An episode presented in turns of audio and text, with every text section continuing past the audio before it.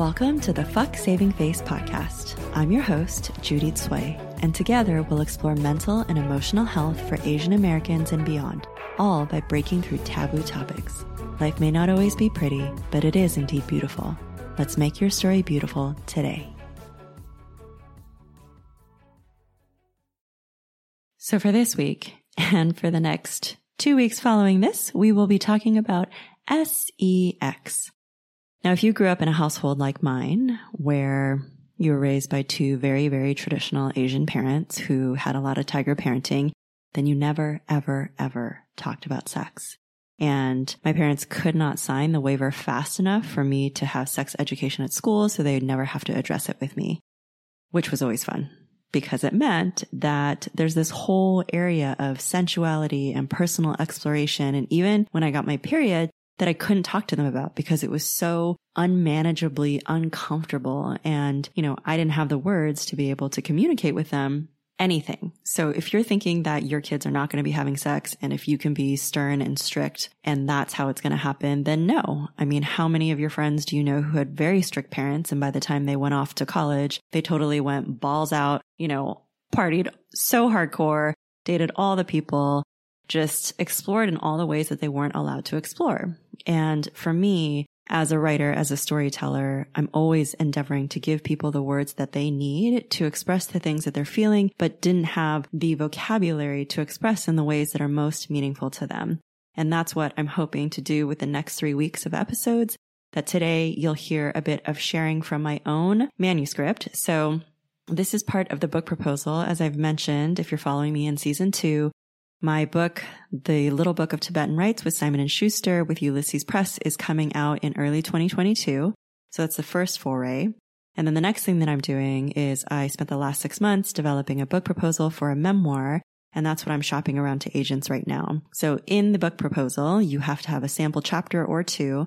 And I spent a lot of time working on this one specific sample chapter that I'll read a snippet of for you here. So you can get a sneak preview for everyone that I know who's gone and written a book, uh, it turns out to be very different in the end, you know, your final product versus the draft that you send out. So I'm curious as to see what all is going to happen in this journey of me really working through different elements because if it's a memoir, then it's me sharing my personal stories. And I realized as of late that I like being able to shine the light on other people I like attention enough shown on me just to have, you know, respect and honor and encouragement. But when it is fully me in the spotlight, I'm not fully sure how I feel about it. So I think that that's played in energetically to how big my platform has grown.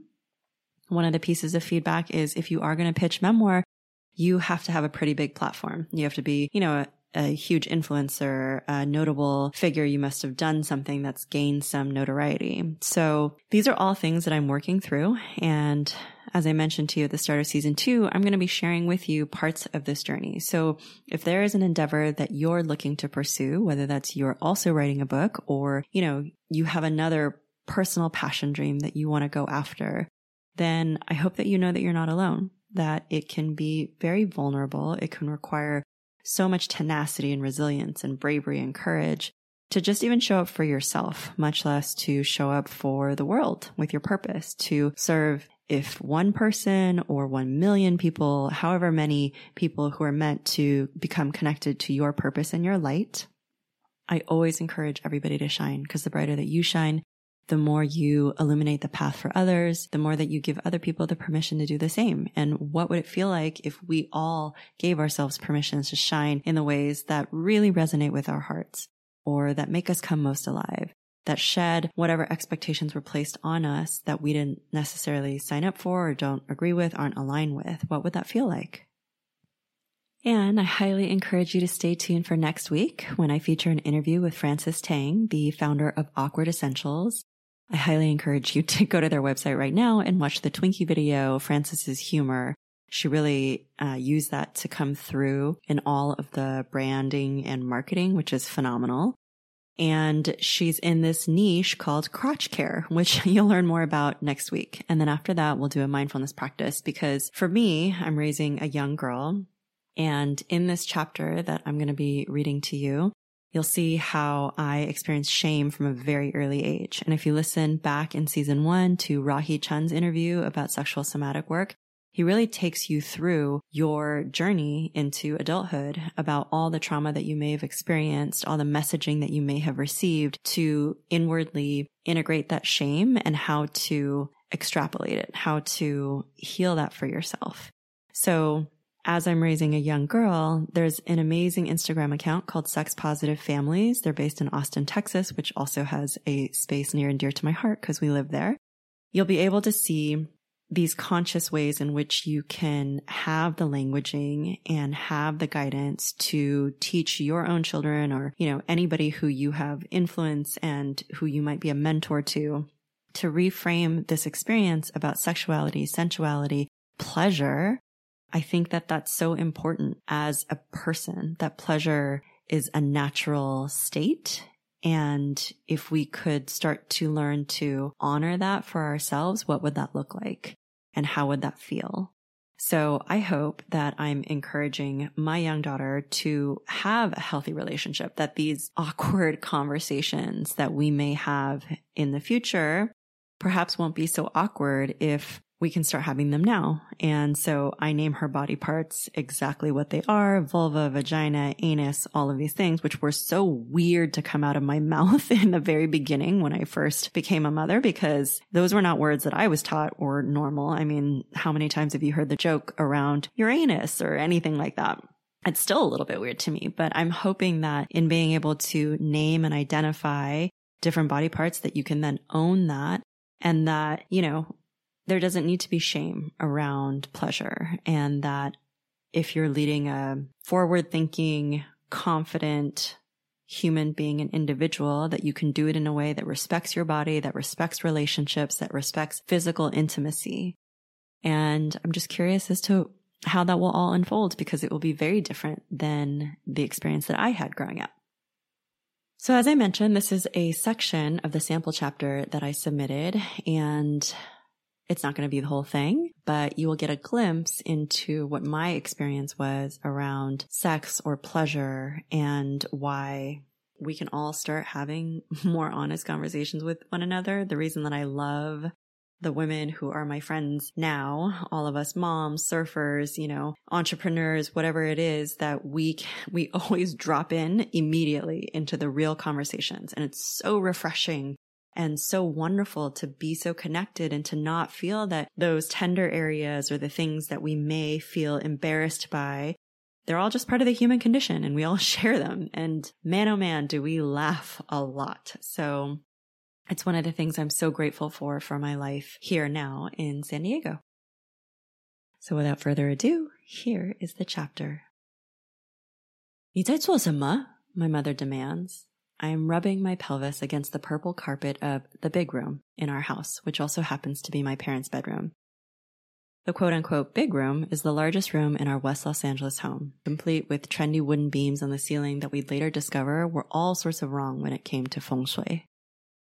Things always go sideways in the big room. 你在做什么? My mother yells at me. What are you doing? I stop moving my body. What was I doing? I hold my breath. 你在做什么? What are you doing? I don't know. I'm lying on my belly, rubbing my pelvis forward and backward in front of the TV. I like the way it feels. It feels really, really good. Is she mad that I'm watching TV?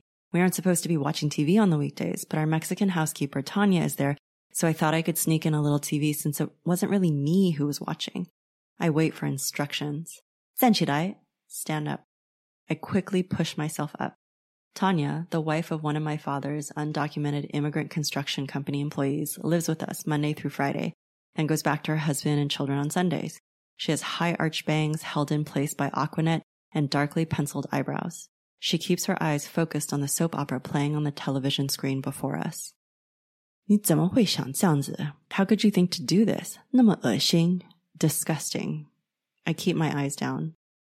When my parents yell at me, I'm not allowed to look them in the eyes because if I do, they think that I'm challenging them. Unless, of course, they tell me to look at them, in which case, if I don't, I get in even more trouble.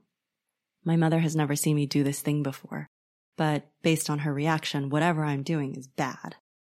Tanya hadn't said anything before, even though I'd done this once or twice around her. Why hadn't she told me that this was something I wasn't supposed to do? I didn't hear my mother come home. I usually keep my ears on alert because we're not allowed to close the doors in our house. So if I do anything that's a little questionable, I make sure to know how to run and hide. Tanya can't speak Mandarin, even though she's picked up a few words from my grandmother. They laugh together when she tries to pronounce nai for milk to feed my youngest brother. This time, though, she seems to know exactly what my mother is saying because she starts gathering up the clothes she was folding very quickly. I try to look at Tanya while my mother is yelling at me, but Tanya won't turn her body towards me. She puts the last few items of laundry into the plastic hamper. I want Tanya to put me in the basket and carry me away with her, the way she sometimes puts my youngest brother in it and whisks him up and around, but I know that's silly. I keep my eyes looking down and catch the sight of Tanya's ankles shuffling quickly out of the room her blue jeans cuffed tight. I imagine her walking as far away as she can to the other side of the house, straight into her own room. I bet she closes the door. She leaves me to my mother. Nima ushing, my mother repeats, shaking her head. I won't ever learn the Mandarin word for masturbate. Six months later, I catch my parents having sex in the big room. I wake up from a bad dream and want their help. I'm in fourth grade. My parents' door is slightly ajar. I can hear the quiet murmur of the television. Since my siblings and I aren't allowed to watch TV on the weekdays, I think they're being a little hypocritical. The light of the television emanates from the room and widens as I push the door open a little bit more. It makes no sound on the carpet as it swings inwards. There, on their queen size bed parallel to the TV, my father is having sex with my mother, going to town missionary style. My mother's gaze looks past me towards the TV. Her short black hair moves in response to the rhythm of my father's pulses. She looks dead, comatose, completely uninterested. Everything is covered in a pale blue hue. I walk in. Whatever sound my nine year old body makes finally gets their attention. My father leaps off my mother and quickly covers himself with a comforter. Zumagada? My mother asks, startled. What's wrong? I had a bad dream, I say, pretending to be bleary eyed so they won't realize how much I've seen. I could have turned around. I had enough time before they saw me. I could have gone back to bed when I realized what they were doing and they never would have known I was there. It could have been my secret. But I don't want to carry any more things I shouldn't know about. My body begins to move forward. Shema, my mother says. She turns her head up, diagonally towards me. What? And I am walking towards their bed, towards my semi naked father, towards my mother, pulling her long cotton nightgown down towards her ankles under the covers. My mother hates being touched. I crawl into bed beside her. I curl my body to face her. I do this as though this is a normal thing we do, as though my parents are like those American parents I catch every now and again on Growing Pains or Small Wonder or Life Goes On. Parents who obviously, overtly care. Parents who comfort their kids when they are disappointed about a school test grade or a baseball game they lost. But I have never done this before. We do not do this in my family. Sandwiched under the shared blankets now, their bodies freeze. They don't know what to do. I close my eyes. I pretend to sleep. I will not leave their bed, even though I actually want to. I've committed. This is it. I stay right there, in between them, awkwardly, until morning. I don't remember who gets up to turn off the TV. My parents frequently tell me that I am the rebellious one, that I am the one who keeps making all the mistakes. 你那么自私, my mother says. You are so selfish becomes the chorus to our conversations. She often starts or finishes her dialogue with me by telling me that everything about my presence is wrong. 我不知道我为什么生你. I don't know why I gave birth to you. She doesn't say this to my younger sister, who is just like her. She doesn't say this to my younger brother, the first son of the family. And she definitely won't say this to the baby, nine years my junior, with his adorable dimpled cheeks and good nature, who I, like everyone else, love so much. She only says this to me. When she busted me for rubbing myself against the carpet, my mother made me feel like feeling good in my own body was inherently wrong too, just as much as my simply being in the world. When I catch my parents having sex, I see that pleasure isn't part of her vocabulary. She knows what obligation is. That's clear to me, even in fourth grade, just as much as it's obvious how opposite we are.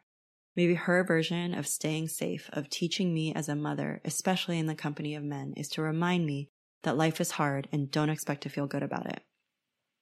That night, I wonder if she realizes that closing doors is just as much about keeping out what you don't want as keeping in what you do. So that's that. That's a portion of the sample chapter. There's so much more. if this was interesting to you, and uh, if you've been following me, you know that I tend to be very authentic and transparent, but even this was a big deal for me to share. And the reason that I'm sharing it is because I know that I'm not alone in remarkable or ridiculous or trying circumstances and that there are opportunities to change it around, to shift it around. That when I mentioned, you know, that I wanted to write a book, and this was years and years ago before I moved to Kauai, where I met my eventual husband, now ex-husband, and had my daughter, that I said that, you know, I would be talking about things about our family. And I was actually mentioning this to my mother, and she said, if it helps even one person, you should do it. I don't know if she had any idea of how in depth I would get and how much I would share. So I hope to goodness gracious that she doesn't regret saying that to me and that, you know, we still subscribe to this understanding that all of us have powerful stories. All of us have shame and guilt that we have healed through or need to heal through and that we can come through the other side better, wiser, healthier, stronger.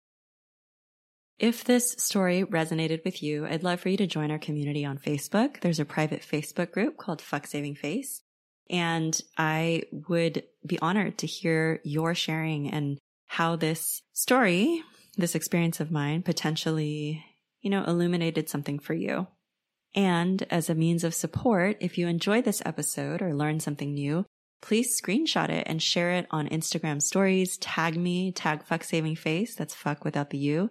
And it helps us, me and my team, my incredible growing team of writers know that you like our content.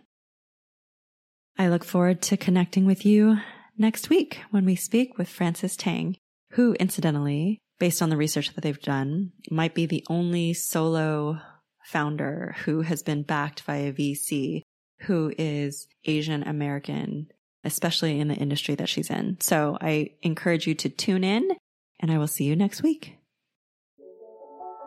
Thank you so much for listening to today's episode. You can follow me on Instagram at Fuck Saving Face or have an honest conversation with me in my private Facebook group, Fuck Saving Face. That's fuck without the U. If you enjoy this work, please help support and sustain it. The best ways to do that are to share it with your friends and networks subscribe, rate, and review on your listening platforms, and of course, through your thoughtful financial donations. You can buy me a coffee, or treat me to lunch, or share even bigger love at fucksavingface.com. Again, that's fuck without the U.